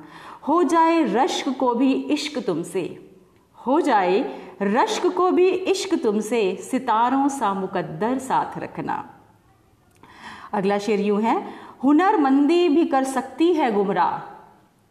क्योंकि आजकल लोगों को लगता है कि जितने हुनरमंद होंगे, शायद उतना ही हमारा सक्सेस का इंडेक्स जो है, वो बढ़ जाएगा। लेकिन उन सब लोगों के लिए मैं इतना ही कहूँगी हुनरमंदी भी कर सकती है गुमराह, कोई रूहानी रहबर साथ रखना, कोई रूहानी रहबर साथ रखना। बुझा दे तिश्नगी जो ख्वाहिशों की। तिश्नगी होती है प्यास। बुझा दे तिश्नगी जो ख्वाहिशों की। नज़र में वो समंदर साथ रखना। है ज़िंदा जीसत की रौनक इन्हीं से। जीसत लाइफ। है ज़िंदा जीसत की रौनक इन्हीं से। हँसी आँसू बराबर साथ रखना। हँसी आँसू बराबर साथ रखना। ज़रा सी इल्तिज़ा है तुमसे मेरी इल्तिज़ा रिक्वेस्ट ज़रा सी इल्तिज़ा है तुमसे मेरी मुझे तुम ज़िंदगी भर साथ रखना मुझे तुम ज़िंदगी भर साथ रखना। तो लिसनर्स को भी यही कहती हूँ अपना प्यार हमेशा ही ऐसे ही हम सबको देते रहना। थैंक यू तो बहुत बढ़िया आपने मैम ये आपकी खुद की लिखी हुई हाँ जी गज़ल। गज़ल आपने सुनाई हमारे लिसनर्स के लिए तो आपका बहुत बहुत धन्यवाद। तो छाया मैम, अब शेर व शायरी की बात हो गई, आपने बहुत बढ़िया गज़ल भी सुनाई। तो अब चलते हैं आपके उस सफ़र की तरफ़, जो शायद आपके दिल के बहुत करीब है। ऐसी मैंने आपकी यूट्यूब पे कुछ वीडियोस भी देखी थी, जिसमें आप कुछ प्रीच और टीच कर रहे थे लोगों को। तो पिरामिड मेडिटेशन के साथ आप कैसे जुड़े? और आपके एक कन्याकुमारी के ट्रिप के बारे में आपने कुछ बताया हुआ है ऑनलाइन तो मैं चाहता हूँ कि आप वो एक्सपीरियंस और वो सब चीज़ें हमारे लिसनर्स के साथ भी शेयर करें। डेफिनेटली सर इससे पहले मैं एक छोटी सी बात शेयर करना चाहती हूँ। देखो एक मदर ना जब किचन में काम कर रही होती है या कोई भी काम कर रही होता है तो वो अपने बच्चों को ना खिलौना दे देती है, ताकि वो बच्चा खिलौने में मसरूफ़ रहे और वो अपने काम में लगी रहे। तो बच्चा जब तक खिलौने के साथ खेलता है, ठीक है, लेकिन जब उसको माँ चाहिए होती है तो वो खिलौना फेंक देता है तो वो रोता है, चिल्लाता है। तो उस टाइम पे उसकी यही, रोना उसका यही होता है कि मुझे माँ चाहिए। तो वो किसी भी खिलौने के साथ उस, वो खुश नहीं होता। तो इसी तरह भगवान ने भी जितना ये हमारे, जितना ड्रामा क्रिएट किया हुआ है ना, ये हमें खिलौने दिए हुए हैं। जितने ये दौलत हैं, ये शोहरत हैं, ये नाम है, ये हमें सब खिलौने दिए हुए हैं। तो मेरी ज़िंदगी में भी ऐसा हुआ कि मैं भी इन खिलौनों के साथ खेल रही थी, लेकिन एक टाइम ऐसा आया, मुझे मेरा मन इन खिलौनों से खुश नहीं हो रहा था। मैं सुबह स्कूल जाती थी, शाम को मैं ट्यूशन्स पढ़ाती थी, मैं तीन तीन बैच लेती थी I was minting great money लेकिन फिर भी अंदर वैक्यूम था एक। तो वो जो पैसों का खिलौना था, वो मुझे नहीं चाहिए था। मेरी बहुत अच्छी फैमिली जैसे मैंने बिगनिंग में ही बताया एवरीथिंग वॉज़ सो परफेक्ट लेकिन एक अंदर वैक्यूम था। तो कहीं ना कहीं पे शायद मुझे अपने खुदा की तलाश थी, मुझे एक वो सुकून की तलाश थी, जो कि मटीरियलिस्टिक वर्ल्ड में नहीं मिल रहा था। फिर मैंने भी ऐसा किया, मैंने मैंने वो खिलौने साइड पे फेंक दिए, मैंने अपनी सारी ट्यूशन्स बंद कर दी, फिर मैंने रोना शुरू कर दिया, और फिर मैंने पुकारना शुरू कर दिया कि मुझे चाहिए, कुछ मुझे पता नहीं था क्या चाहिए उस टाइम पे। तो हर चीज़ मैं डिवाइन डेस्टनी में बड़ा, मैं बिलीव करती हूँ कि हम सबके लिए एक डिवाइन डिज़ाइन बनाया हुआ है परमात्मा ने। तो सिर्फ़ हमें उसको बिलीव करने की ज़रूरत है। तो वो डिवाइन डिज़ाइन क्या था कि जब मेरी जो तलब थी इस पीस के लिए इस डिविनिटी के लिए स्पिरिचुअलिटी के लिए वो इतनी बढ़ गई कि मैं कंट्रोल नहीं कर पाई। मैं बैठे बैठे रोने लग जाती थी विदाउट रीज़न मुझे समझ नहीं आता था क्या हो रहा है। तो लकीली फिर मुझे 2017 में कन्याकुमारी जाने का मौका मिला। तो वहाँ पर स्वामी विवेकानंद रॉक है। आ, स्वामी विवेकानंद जब शिकागो गए थे तो उस रॉक पर वो दो तीन दिन मेडिटेशन करके गए थे। हमें पता है कि स्वामी विवेकानंद का जो फ़र्स्ट वर्ल्ड पार्लियामेंट का जो उनका लेक्चर था that was a turning point in his life तभी से उनका जो वर्ल्ड जो स्पिरिचुअल लीडर के फॉर्म में उनकी आइडेंटिफिकेशन हुई थी पूरे वर्ल्ड में, जो उन्होंने वहाँ पे जब उन्होंने अमेरिका में my dear brother and sisters लोगों को अपील किया था। तो मैंने बड़ा सिंसारिटी से प्रे किया उस रॉक पे कि अगर इस जगह में वाकई ही कोई स्पिरिचुअल पावर्स है जिसने विवेकानंद को, के जीवन को बदला तो ये मेरे जीवन को भी बदलेंगी। मैंने बड़ी फॉर्म कन्विक्शन और बहुत ही ज़्यादा मैंने अपने दृढ़ विश्वास के साथ वो प्रेयर की और शायद मैं बहुत ज़्यादा लकी थी कि परमात्मा ने मेरी प्रेयर्स को सुना। तो अगर हमारे अंदर तलब है, अगर सच्ची श्रद्धा है तो भगवान ज़रूर सुनता है। तो डेफिनेटली उसके बाद कुछ ऐसा हुआ कि मैं चंडीगढ़ में मैंने स्वामी विवेकानंद कोर्स अटेंड किया। पता नहीं, वैसे मेरी एक फ्रेंड ने किया था तो मैंने भी कर लिया। मुझे नहीं पता था मैं क्यों कर रही हूँ ये। मुझे आज भी याद है, मैं अपनी पीसीपी लगाने जा रही थी चंडीगढ़ तो मैंने रास्ते में जाते हुए अपने से क्वेश्चन किया कि तुम क्यों जा रहे हो इस जर्नी पर? तो मेरे मेरे मन ने जवाब दिया कि यहाँ से तुम्हें तुम्हारी ज़िंदगी का मीनिंग पता चलेगा, तुम्हें आंसर मिलेगा, जो तुम ढूंढ रही हो तुम्हें वो मिलेगा। अगर यहाँ से नहीं मिला तो तुम्हें कभी नहीं मिलेगा। तो वही हुआ, जब मैंने पीसीपी लगाई वहाँ पे तो डेफिनेटली वहाँ मेडिटेशन क्लासेस हुई। जब मैंने पहली बार मेडिटेशन को एक्सपीरियंस किया तो मेरे मन ने कहा this was this is that I was looking for तो मेरे अंदर मानो, मैं, मुझे आज भी याद है वो पीसीपी क्लासेस जब हमारे सर जो हैं सुधीर सुधीर सर तो वो डिग्निटी की बातें करते थे स्पिरिचुअलिज्म की बातें करते थे, हमारे जीवन का उद्देश्य क्या होना चाहिए, इंसान को जीवन किस तरह से जीना चाहिए, हमारी असली खुशी कैसे हो सकती है, हम प्रेम कैसे कर सकते हैं। जब वो सारी चीज़ें डिस्कस करते थे तो मेरी आँखों में से आँसू बहते रहते थे, जैसे मेरी क्लेंजिंग हो रही थी। जब मैं लुधियाना वापस आई फ्रॉम हैड टू फुट में पूरी शांति से भरी हुई थी। तो मेरी फैमिली हैरान थी, इसको क्या हो गया? ये बिल्कुल चुप हो गई। तो जब मैं लुधियाना आई तो लोगों ने एक चेंज पाया मेरे में। तो वो मुझे कहते हैं कि ये सिर्फ़ मोमेंट्री है। जैसे ही तुम रियल वर्ल्ड के साथ तुम्हारा क्लैश होगा तो ये सब तुम्हारी शांति भंग हो जानी है। ये क्षण भंगुर है ये। तो कहते जैसे सत्संग से आते हैं ना तो उसके बाद जो इम्पैक्ट होता है, तेरे पे वही इम्पैक्ट है। So I was really concern क्योंकि जो मिला था, वो होना नहीं चाहती थी। ऑल ऑफ़ अ सडन याद आया कि yes Swami Vivekananda meditation pyramid मैंने यहाँ देखा अपने घर के पास। देखो, नौ साल से मैं वहाँ पे रह रही थी I was moving in front of it but ईश्वर का हुक्म नहीं था। जब मेरे अंदर ईश्वर के लिए प्रेम बढ़ा, तला बढ़ी, तब मेरा जहाँ वहाँ पे जाना हुआ। तो मैं रात को साढ़े आठ गई तो उन्होंने कहा वेंसडे क्लास कल है, आप आइएगा। तो बस वहाँ से सफ़र शुरू हो गया। और उसके बाद तो जीवन में शांति के, प्रेम के, प्रसन्नता के ऐसे फूल खिले कि जीवन जो है, हर पल जो है, वो आनंद है। और अब यही चाहते हैं कि जो हमें अपनी डिस्कवरी से, अपने तलब से ये जो हमें प्रेम मिला है, आनंद मिला है, खुशियाँ मिली हैं तो ये सब इंसानों की ज़िंदगी में हो तो ये जो चीज़ है पिरामिड वाली मेरी जर्नी है, इसी के बाद मेरी मेरी लाइफ में हर तरफ़ से सक्सेस अपने आप आई। मैं आप विश्वास नहीं करोगे कि अब मुझे किसी प्लेटफॉर्म के पीछे भागने की ज़रूरत नहीं पड़ती, क्योंकि हम परेशान कब होते हैं कि हम स्कीमें बनाते रहते हैं कि हम, मैं ये कर लूँ, मैं वो कर लूँ, मुझे ये प्लेटफॉर्म मिल जाए।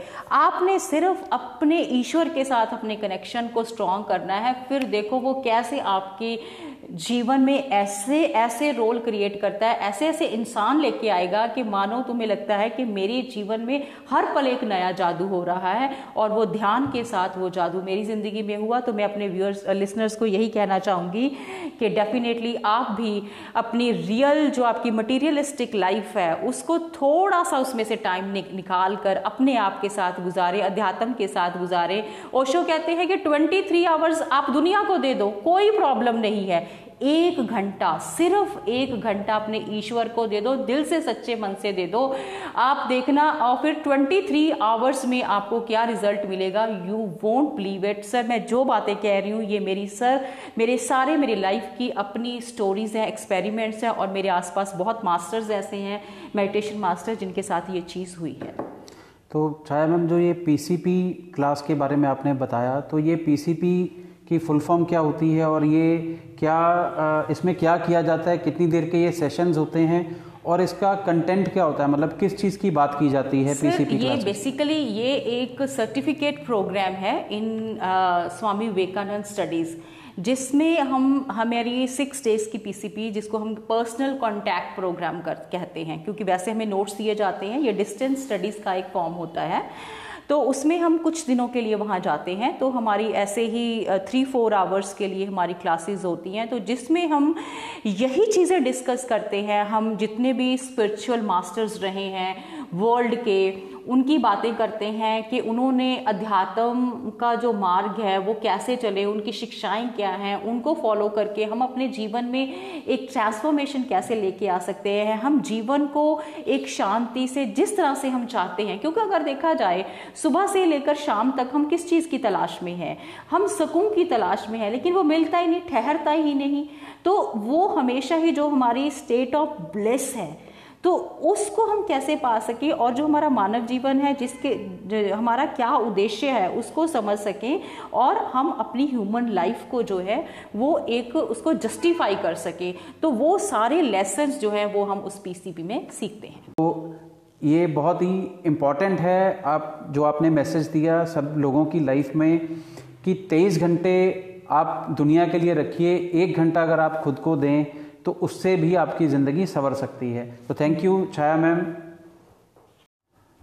तो छाया मैम एक और ऐसा मुद्दा है टॉपिक है जिस पे मैं चाहता हूँ कि आप हमारे लिसनर्स को बताएँ कि आजकल फैमिलीज़ जो हैं, वो डिसइंटीग्रेट हो रही हैं, जो क्लोज़ रिलेशनशिप्स हैं, वो पति पत्नी के हों, वो बाप बेटे के हों, वो माँ बेटे के हों, वो जो भी जितने हमारे रिलेशनशिप्स हैं, वो सब के सब स्ट्रेंड हो रहे हैं। और कैसे जो ये राइजिंग कन्फ्लिक्ट्स हैं फैमिलीज़ के अंदर उसको लोग कैसे ओवरकम करें और आपके उसके बारे में क्या व्यूज़ हैं? Uh, सर बिल्कुल आपने ठीक कहा कि आज की लाइफ में सबसे ज़्यादा कॉन्फ्लिक्ट्स हैं जो वो दूसरों के साथ नहीं वो हमारे अपनों के साथ हो रहे हैं। uh, मुझे असलम राशिद जी का एक शेर याद आ रहा है। वो कहते हैं कि तमाम जिस्म अजब दर्द से भरे हैं यहाँ। तमाम जिस्म अजब दर्द से भरे हैं यहाँ, सभी तलाश रहे हैं जवाब जख्मों का। तो हर कोई इंसान ये महसूस कर रहा है कि उसको दूसरे इंसान से जख्म मिल रहे हैं। वो जख्मों का सवाल का जवाब ढूंढ रहा है कि कहाँ से क्यों हमारी, जब हम फैमिलीज़ की बात करते हैं, सबसे पहला तो हमारी फैमिली का जो एक ब्यूटीफुल सेटअप था, उसको सबसे बड़ा शौक जो है, वो वेस्टर्न कल्चर से लगा। क्योंकि वेस्टर्न कल्चर जो है, वो एक इंडिविजुअलिज्म का सिंबल है। तो हमने उस कल्चर को अडॉप्ट किया हम जॉइंट फैमिली से पहले न्यूक्लियर फैमिलीज़ में आ गए। हमें लगा कि शायद अगर हम बड़ों की रिस्पॉन्सिबिलिटी से अगर हम निजात पा लेंगे तो हम फ्री हो जाएँगे हमें फ्रीडम मिल जाएगी। हमने ये देखा ही नहीं कि, कि उस फ्रीडम में तो बहुत ज़्यादा चैलेंजेस छुपे हुए थे। हमारे बच्चों का उस पर सबसे पहला इम्पैक्ट पड़ा क्योंकि जो हमारे एल्डर्स हमारे बच्चों को वैल्यूज़ दे सकते थे। मुझे याद है, मेरी दादी हमें हमेशा कहानियाँ सुनाती थी, जिसमें एक मॉरल लेसन छुपा होता था। आज भी वो कहानियाँ याद हैं। तो फ़र्स्ट डिसइंटीग्रेशन फैमिली की तो यहीं से स्टार्ट हुई। और उसके बाद जब हम आज चार मेंबर हम अपनी फैमिली में रह रहे हैं तो देखते हैं कि हस्बैंड वाइफ में भी कॉन्फ्लिक्ट है। हम चार लोग भी एक एक साथ जो है एक छत के नीचे हम पीसफुली नहीं रह पा रहे हैं। देखो इसके रीज़न बहुत हैं। अगर मैं काउंट करूँ ग्रोइंग इंडिविजुअलिज्म है डोमिनेशन है, ये इंसान की नेचर पर डिपेंड करता है। अगर हस्बैंड डोमिनेशन डोमिनेटिंग है डेफिनेटली वहाँ पर कॉन्फ्लिक्ट्स बहुत होंगे, या वाइफ डोमिनेटिंग है, क्योंकि हम अपने रिश्तों को इंस्लेव कर रहे हैं अपनेपन के नाम पर। मटीरियलिस्टिक अप्रोच है वेस्टर्न लाइफ का इम्पैक्ट जैसे मैंने बताया लो लेवल ऑफ़ एक्सेप्टेंस है पुअर कम्युनिकेशन है ये ये सारी चीज़ें जो हैं, ये अलग अलग रीजंस बनती हैं हमारे रिश्तों में दरार डालने के लिए। तो हमें देखना पड़ेगा, हमें रिफ्लेक्ट करना पड़ेगा, अगर हम पीसफुली लाइफ जीना चाहते हैं कि रीज़न कहाँ से है? क्या मेरी डोमिनेटिंग नेचर है, जो घर में क्लैशेज क्लैशेज जो क्रिएट कर रही है, या मेरा ग्रोइंग इंडिविजुअलिज्म है, या मेरा ग्रोइंग पैशन मनी के लिए है, जो मुझे अपने रिश्तों से दूर कर रहा है? तो यहाँ लैक ऑफ़ कम्युनिकेशन है क्या चीज़ें हैं वो सारी हमें देखनी पड़ेंगी क्योंकि इल्ज़ाम लगाने से ये सोल्यूशन हल नहीं होगी। एक्चुअली uh, क्या होता है हमने अपनों के नाम पर अपने रिश्तों को हमने अपना इंस्लेब कर लिया। मुझे लगता है कि मेरा पति सिर्फ़ मेरा पति है। लेकिन I just fail to see कि he is not only a husband he is also a son he is also a father he is also a friend he is also a very important member of the society so he need not only play one role उसकी multitasking है and same applies to the women also कि एक औरत जो है वो सिर्फ़ माँ पत्नी ही नहीं है वो माँ भी है बहन भी है मतलब हर इंसान के बहुत मल्टीटास्किंग होती है लेकिन प्रॉब्लम आती है जब मैं ये देखती हूँ कि मेरा पति हर चीज़ मेरे पति होने की हैसियत से करे। मेरे पति की मदर को जो उनकी रिस्पॉन्सिबिलिटीज़ हैं वो मैं नहीं देख पाती। क्यों? क्योंकि मैं अपने इंडिविजुअलिज्म में फंसी हुई हूँ। तो जब हम ये देख लेंगे कि हर इंसान के अपने रोल्स हैं और लेवल ऑफ़ एक्सेप्टेंस हम ले आएँगे। देखो सारे जो लोग होते हैं वो अलग अलग होते हैं। हो सकता है हस्बैंड वाइफ में आ, डिफरेंस ऑफ़ ओपिनियन हो सकता है आ, उनके टेस्ट डिफरेंट हो सकते हैं उनकी सोच अलग हो सकती है। लेकिन हाँ जब हम एक रिश्ते में बंध ही गए हैं एक रिश्ते में हम जुड़ गए हैं तो डेफिनेटली सल्यूशन यही है कि हम एक दूसरे की जो पर्सनालिटी है उसको हम रिस्पेक्ट करें उसको एक्सेप्ट करें। क्योंकि जब ये सारा जो गेम है ये माइंड का है। जब हमने एक्सेप्ट कर लिया तो डेफिनेटली मेरे माइंड ने कोई चीज़ एक्सेप्ट कर ली तो डेफिनेटली वहाँ पर बड़ा ईज कंफर्टेबल एक एनवायरनमेंट आ जाता है तो वहाँ पर फिर क्लैशेस जो हैं वो बिल्कुल मिनिमम हो जाते हैं। तो सबसे जो इंपॉर्टेंट चीज़ हमारी फैमिलीज़ को पीसफुल बनाने के लिए वो है कि हमें थोड़ी स्पेस देनी पड़ेगी एक दूसरे को। ये नहीं कि जो भी चाहे वो रिलेटिव्स की बात करें कि हम गिव अप टेक में विश्वास करते हैं कि अगर मेरे लिए कुछ कोई करे तभी मैं। ये चीज़ बहुत बहुत है सोसाइटी में, कि अगर हम किसी के घर भी जाते हैं या हमारा गिव एंड टेक भी होता है, उसका जो आधार है वो सिर्फ़ यही है कि उसने क्या दिया, मैंने क्या देना है। हम सेल्फलेस नहीं होते, हम अपनी खुशी के लिए नहीं करते, हम सिर्फ़ एक रीति रिवाजों के लिए अपने रिश्ते निभाते हैं। तो ये चीज़ जो है, ये हमारे रिश्तों में नहीं होनी चाहिए, क्योंकि डेफिनेटली अगर हमें अपने परिवार में सुकून नहीं मिलेगा तो हम सुकून को कहाँ तलाश करेंगे? सबसे पहला जो ईश्वर ने हमें सबसे पहले एक गिफ्ट दिया है हमारी फैमिली का तो वो सबसे इंपॉर्टेंट है। जो बंदा अपने घर में सक्सेसफुल नहीं है तो मेरा ये मानना है कि उसकी सक्सेस बाहर की दुनिया में वो बिल्कुल ही यूज़लेस है, उसका कोई मायने नहीं है। तो हमें एक दूसरे को एक्सेप्ट करना है। अनकंडीशनल लव सबसे इंपॉर्टेंट मेरा मैसेज यहाँ है अनकंडीशनल लव का। हम अनकंडीशनल लव लेके आए अपने रिश्तों में, चाहे कोई भी रिश्ता हो। ये सोच कर ना करें कि जो मैं कर रही हूँ, मुझे उसका आउटपुट मिलेगा, तभी मैं अपने एफर्ट्स कंटिन्यू रखूँगी।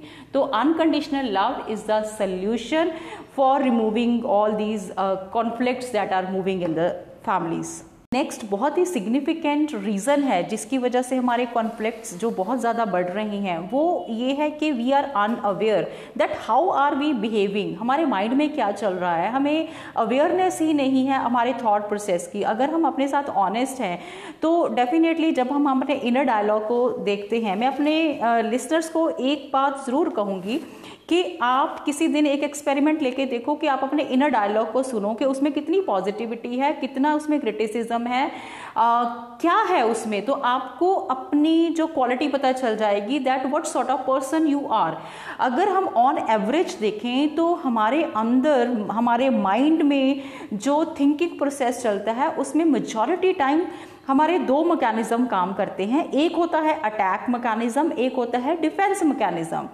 चाहे हम घर पे हैं, चाहे हम अपने वर्क प्लेस पे काम कर रहे हैं, क्योंकि जब रिलेशन की बात आती है तो मैं इसको सिर्फ़ घर तक ही मैं सीमित नहीं रखूँगी। हम सोसाइटी के सभी जो हमारा जहाँ हम काम कर रहे हैं, वहाँ की मैं बात कर रही हूँ।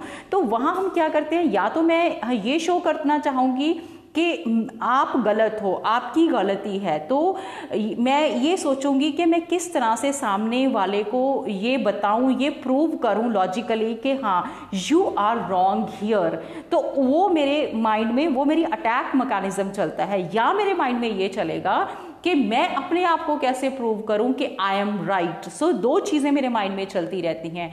डियर फ्रेंड्स अगर हम इस डिफेंस इस मकानिज़म को, दोनों मकानिज़म को हम चेंज करके, अगर हम ये ले आए कि हमें कैसे how to we have to solve the problem अगर हम ये देखें कि ना मैं गलत हूँ, ना सामने वाला गलत है। सिचुएशन क्या है? उस सिचुएशन में जो गलत चीज़ क्या हुई है और उसको ठीक कैसे किया जा सकता है। तो हम उस ब्लेम गेम में ना पढ़कर अगर हम सोल्यूशन पर फोकस करें तो हमारे जो रिलेशनशिप हैं बेटर हो सकते हैं। और जैसे मैंने अभी बात की थी कि जो है एक औरत को समझना चाहिए, वो जस्ट मैं एक एग्ज़ाम्पल ली है, लेकिन मेरा जो मैसेज है वो सबके लिए है। वो वो जेंट्स के लिए भी है कि क्योंकि समटाइम्स जो हैं, वो समटाइम्स ऐसा होता है कि उनको लगता है कि उनकी जो वाइफ है, उसकी वो ड्यूटी है घर के काम करना। Means they take it for granted चाहे मदर्स की बात करें वाइफ्स की बात करें सिस्टर्स की बात करें। कहीं ना कहीं हमें ये भी देखना होगा कि उनकी अपनी एक वाइफ होने के बिना सिस्टर होने के बिना मदर होने के बिना डॉटर होने के बिना, उनकी एक अलग इंडिविजुअल आइडेंटिटी है, जिस आइडेंटिटी को मेंटेन करने के लिए इस्टेब्लिश करने के लिए उनको as a husband as a brother as a father बहुत बड़ा रोल प्ले करना है। तो जब हम दोनों जो मेंबर हैं सोसाइटी के मैन एंड वेमेन जब हम एक सपोर्टिव एक हम अपना बिहेवियर लेके चलेंगे तो डेफिनेटली ये इशू कभी सोसाइटी में होगा ही नहीं कि जो कौन किस पर अत्याचार कर रहा है। तो ये सिर्फ़ बेबुनियाद शोर है कि कौन करता है? मर्द गलत है या औरत गलत है? यहाँ पर ये इशू आता ही नहीं। सो so, मेरा अपने लिसनर्स को बस यही कहना है कि आज जो टाइम की डिमांड है वो ये है कि हम अपने रोल्स को भली भांति पहचाने और हम अपने पार्टनर की लाइफ को कैसे सपोर्ट कर सकते हैं उसकी, क्योंकि जितनी उसकी लाइफ ब्यूटीफुल होगी, उतना ही हमारी लाइफ पीसफुल और ब्यूटीफुल होगी। मैं एक बात इसी कॉन्टेक्स्ट में मैंने लिखी थी जो मैं आपसे शेयर करना चाहती हूँ कि उतार कर इस मिट्टी के जिस्म से स्त्री और पुरुष के नाम का आवरण उतारकर इस मिट्टी के जिस्म से स्त्री और पुरुष के नाम का आवरण। आओ एक नए सांचे में ढलते हैं। आओ एक नए सांचे में ढलते हैं। आओ मैं से हम की ओर चलते हैं। आओ मैं से हम की ओर चलते हैं। जब हम अपनी अहम से निकलकर, अपने इंडिविजुअल से निकलकर, अब जब हम हो जाएँगे तो डेफिनेटली हर रिश्ता, हर परिवार बहुत प्यारा बहुत खूबसूरत हो जाएगा। बहुत बढ़िया मैसेज मैम आपने दिया कि आओ मैं से हम की ओर चलते हैं। तो फैमिलीज़ के लिए ये बहुत इंपॉर्टेंट है कि हम आपस में ईगो को छोड़ के और एक दूसरे के साथ अंडरस्टैंडिंग बना के चलें। तो बिल्कुल आपने वैलिड पॉइंट बताया मैम कि जो एक्सेप्टेंस है जो एक पति है या पत्नी है या फैमिली मेंबर है उसको बहुत सारे रोल निभाने होते हैं उसको सोसाइटी में भी हम्म। रहना है विचरना है तो उसके हिसाब से भी वो काम करेगा और फैमिली के जो उसके रोल हैं बाप बेटा बहू बेटी इन सब के रोल भी निभाने हैं तो इन सब में बैलेंस अगर बना के चलेंगे तो ये कन्फ्लिक्ट्स जो हैं वो दूर हो सकते हैं। तो मुझे लगता है कि हमारे लिसनर्स के लिए ये बहुत बढ़िया रहने वाला है कि जो आपका एक्सपीरियंस है और आपकी जो बातें हैं, वो उनकी पर्सनल लाइफ को ट्रांसफॉर्म करने में बहुत मदद करेंगी तो अभी तक जो भी आपने बताया है, उसके लिए मैं आपका, हमारे लिसनर्स की तरफ़ से थैंक यू करता हूँ तो छाया मैम एक बहुत अहम सवाल है, एक एक ऐसा सवाल है जिसका जवाब ढूँढने के लिए लोग कई बार हिमालय तक चले जाते हैं, सब घर बार छोड़ के चले जाते हैं कि मेरी ज़िंदगी का मकसद क्या है। तो मैं चाहता हूँ कि आप हमें अपनी ज़िंदगी का जो मकसद है या पर्पज़ ऑफ़ लाइफ जब आपने मेडिटेशन स्टार्ट नहीं करी थी, उससे पहले क्या मकसद था? और मेडिटेशन के बाद या आपकी लाइफ में जो ट्रांसफॉर्मेशन आया, उसके बाद की छाया शर्मा का पर्पज़ ऑफ़ लाइफ क्या है, उसके बारे में हमारे लिसनर्स को बताइए। सर, आपने बहुत ही इंपॉर्टेंट क्वेश्चन पूछा मेरे से। मेडिटेशन में आने से पहले की जो ज़िंदगी थी, अगर मैं चाहूँ तब अगर मैं सोचूँ तो उसमें मुझे तो कोई मकसद नज़र ही नहीं आ रहा था। क्योंकि उस वक्त तो ऐसा था कि सुबह हो रही है, शाम हो रही है, यूँ ही ज़िंदगी तमाम हो रही है। तो जो ज़िंदगी है वो ऐसी ही चल रही थी दिन हो रहे थे रात हो रही थी तो उसमें तो कोई मकसद नज़र ही नहीं आ रहा था। हाँ बाय नेचर मैं सिंस चाइल्डहुड ही बहुत ज़्यादा एंथुजियास्टिक एक्टिव रही हूँ। पार्टिसिपेशन मेरी सोसाइटी में बहुत रही है आ, मैं बहुत ऑप्टिमिस्टिक रही हूँ। लेकिन हाँ अगर हम पर्पस की बात करें तो पर्पस नहीं था मेडिटेशन से पहले। तो उस टाइम तो ये था कि अप, अपनी मर्ज़ी से कब अपनी मंजिल के हम हैं। अपनी मर्ज़ी से अपनी मंजिल के कब हैं रुख हवाओं का जिधर का है, उधर के हम हैं। तो पहले ये हालात थे। लेकिन जब मैं मेडिटेशन में आई तो जितना जितना मेरी अपनी स्वयं के साथ मुलाकात होती गई, जितना जितना मेरी अंदर की यात्रा और गहरी होती गई तो फिर मुझे सबसे पहले तो रियलाइज़ हुआ कि I am a very peaceful very loving and very we can say positive person why because I have the same qualities as God possesses तो मुझे ये पता चला कि मेरे अंदर जो मैं प्यार है, जो खुशियाँ हैं जो पीस है, मैं बाहर तलाश रही हूँ, वो मेरे अंदर है, वो मुझे लुटानी है। तो मेडिटेशन से मैं वो सारी ऊर्जा लेती हूँ भगवान से और मैं बांटती हूँ अनकंडीशनली अब मुझे मेरा जो मेडिटेशन के बाद का पर्पस मुझे समझ आ गया है कि मुझे मेरा इस धरती पे जो जीवन है, उसका उद्देश्य बस यही है कि मैं अपने प्रभु के साथ कनेक्ट होके, अपने आप के साथ कनेक्ट होके हर रोज़ जो ब्रह्मांड में इतनी पॉजिटिविटी पॉजिटिविटी है लव है, उसको रिसीव करूँ और उसको मैं सोसाइटी में फैलाऊं। क्योंकि आज सोसाइटी में लोगों को प्यार की ज़रूरत है मोटिवेशन की ज़रूरत है मेडिटेशन की ज़रूरत है। मेरी हर रोज़ सुबह उठकर यही प्रेयर होती है कि, हे ईश्वर, तूने मुझे इस धरती पर भेजा है तो मुझे लोगों की ज़िंदगी में खुशियाँ लाने का, प्रेम लाने का, आनंद लाने का, शांति लाने का मुझे एक सोर्स बना, ताकि जब मैं तेरे पास वापस लौटूं तो मुझे तू अपने गले से लगाए और मुझे ये कहे कि I am proud of you तो बहुत बढ़िया आपने मैम एक्सप्लेन किया कि आपके प्री मेडिटेशन और पोस्ट मेडिटेशन या जो आपकी ट्रांसफॉर्मेशन से आपके जीवन में बदलाव हुए हैं। तो पर्पज़ ऑफ़ लाइफ आपने बताया कि आप प्यार बांटना चाहती हैं खुशियाँ बांटना चाहती हैं और परमात्मा के साथ आपकी जो लय है उसको उसकी एनर्जी के साथ आप सिनर्जाइज होना चाहती हैं। हम्म। तो बहुत ही बढ़िया मकसद है। हम चाहते हैं कि आप अपने इस मकसद में कामयाब तो छाया मैम ये एक मैजिक क्वेश्चन है जो मैं काफ़ी सारे लोगों से पूछता हूँ तो कुछ लोग इसका जवाब देते हैं कुछ लोग नहीं दे पाते या कुछ लोग इसको समझ ही नहीं पाते कि ये सवाल क्या है। तो सवाल बहुत सिंपल सा है कि आप बड़े होकर क्या बनना चाहोगे? बड़े होकर मैं क्या बनना चाहूँगी? तो यहाँ पर मैं अपनी फ़िज़िकल एज को नहीं लेती हूँ। मैं बड़े होने को ये समझती हूँ कि मैं उस काबिल बन पाऊँ कि मैं अपने आसपास हर इंसान को बड़ा होने में मदद कर सकूँ। तो मैं बड़ा होकर इतनी वो बड़ी बनना चाहती हूँ कि जिससे मैं हर इंसान को बड़ा बना पाऊँ। तो बहुत बढ़िया आपने जवाब दिया इस सवाल का। ये आज तक का मुझे मिला हुआ सबसे खूबसूरत जवाब है। तो बहुत बहुत धन्यवाद आपका इस सवाल का जवाब देने के लिए। तो अभी इस कन्वर्सेशन को हम एंड करें। उससे पहले आप अगर हमारे लिसनर्स को एक शॉर्ट मैसेज क्या देना चाहेंगी पार्टिंग मैसेज कोई ऐसा मैसेज जो उनको याद रहे जब भी वो छाया शर्मा को याद करें तो उनको ये चार पाँच छः लाइनें जो आप अभी बोलेंगे वो याद रहें। ऐसी क्या चीज़ आप हमारे लिसनर्स को कहना चाहती हैं? डेफिनेटली uh, मैं अपने लिसनर्स को अब यही कहूँगी हमने इतनी बातें की हैं मेडिटेशन की बातें की हैं खुशियों की बातें की हैं बस मैं अपने लिसनर को यही कहना चाहती हूँ कि ज़िंदगी में कभी भी खुशियों के लिए मौके की तलाश ना करो। कोई भी मौका हो, उसको खुशियों के लिए यूटिलाइज करो। क्योंकि हम इंतज़ार करते रहते हैं कि ये होगा, तब मैं खुश होंगी, वो होगा, तब सेटिस्फेक्शन लेवल आएगा।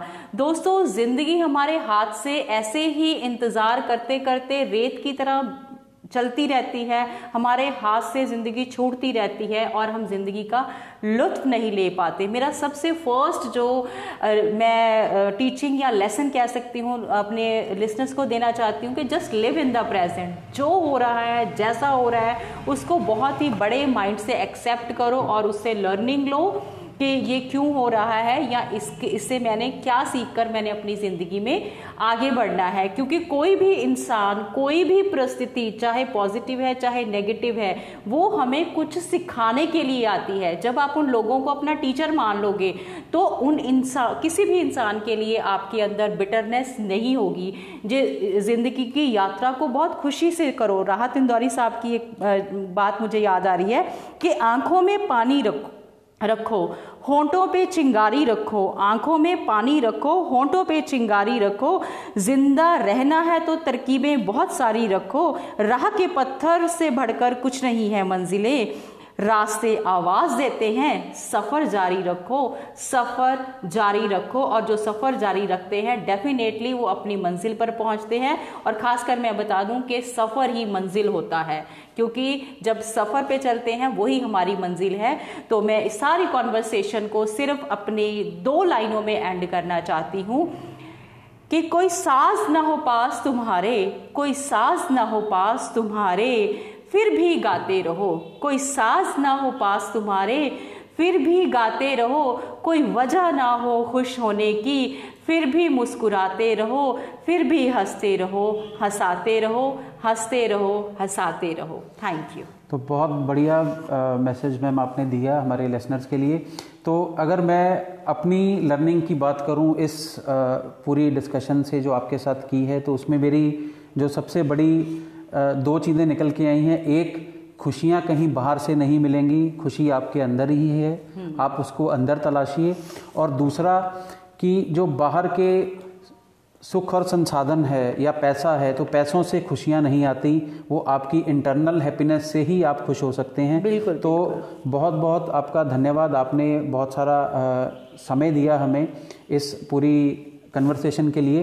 और एक हमारा जो ट्रेडिशन है कि हम जो हमारे गेस्ट आते हैं, उनसे हम एक सवाल पूछते हैं या उनसे हम नॉमिनेशन लेते हैं हमारे आने वाली एपिसोड्स और आने वाले शोज़ के लिए कि आप ऐसे कौन से तीन लोग हैं जिनको आप हमारे पॉडकास्ट पे सुनना चाहेंगे।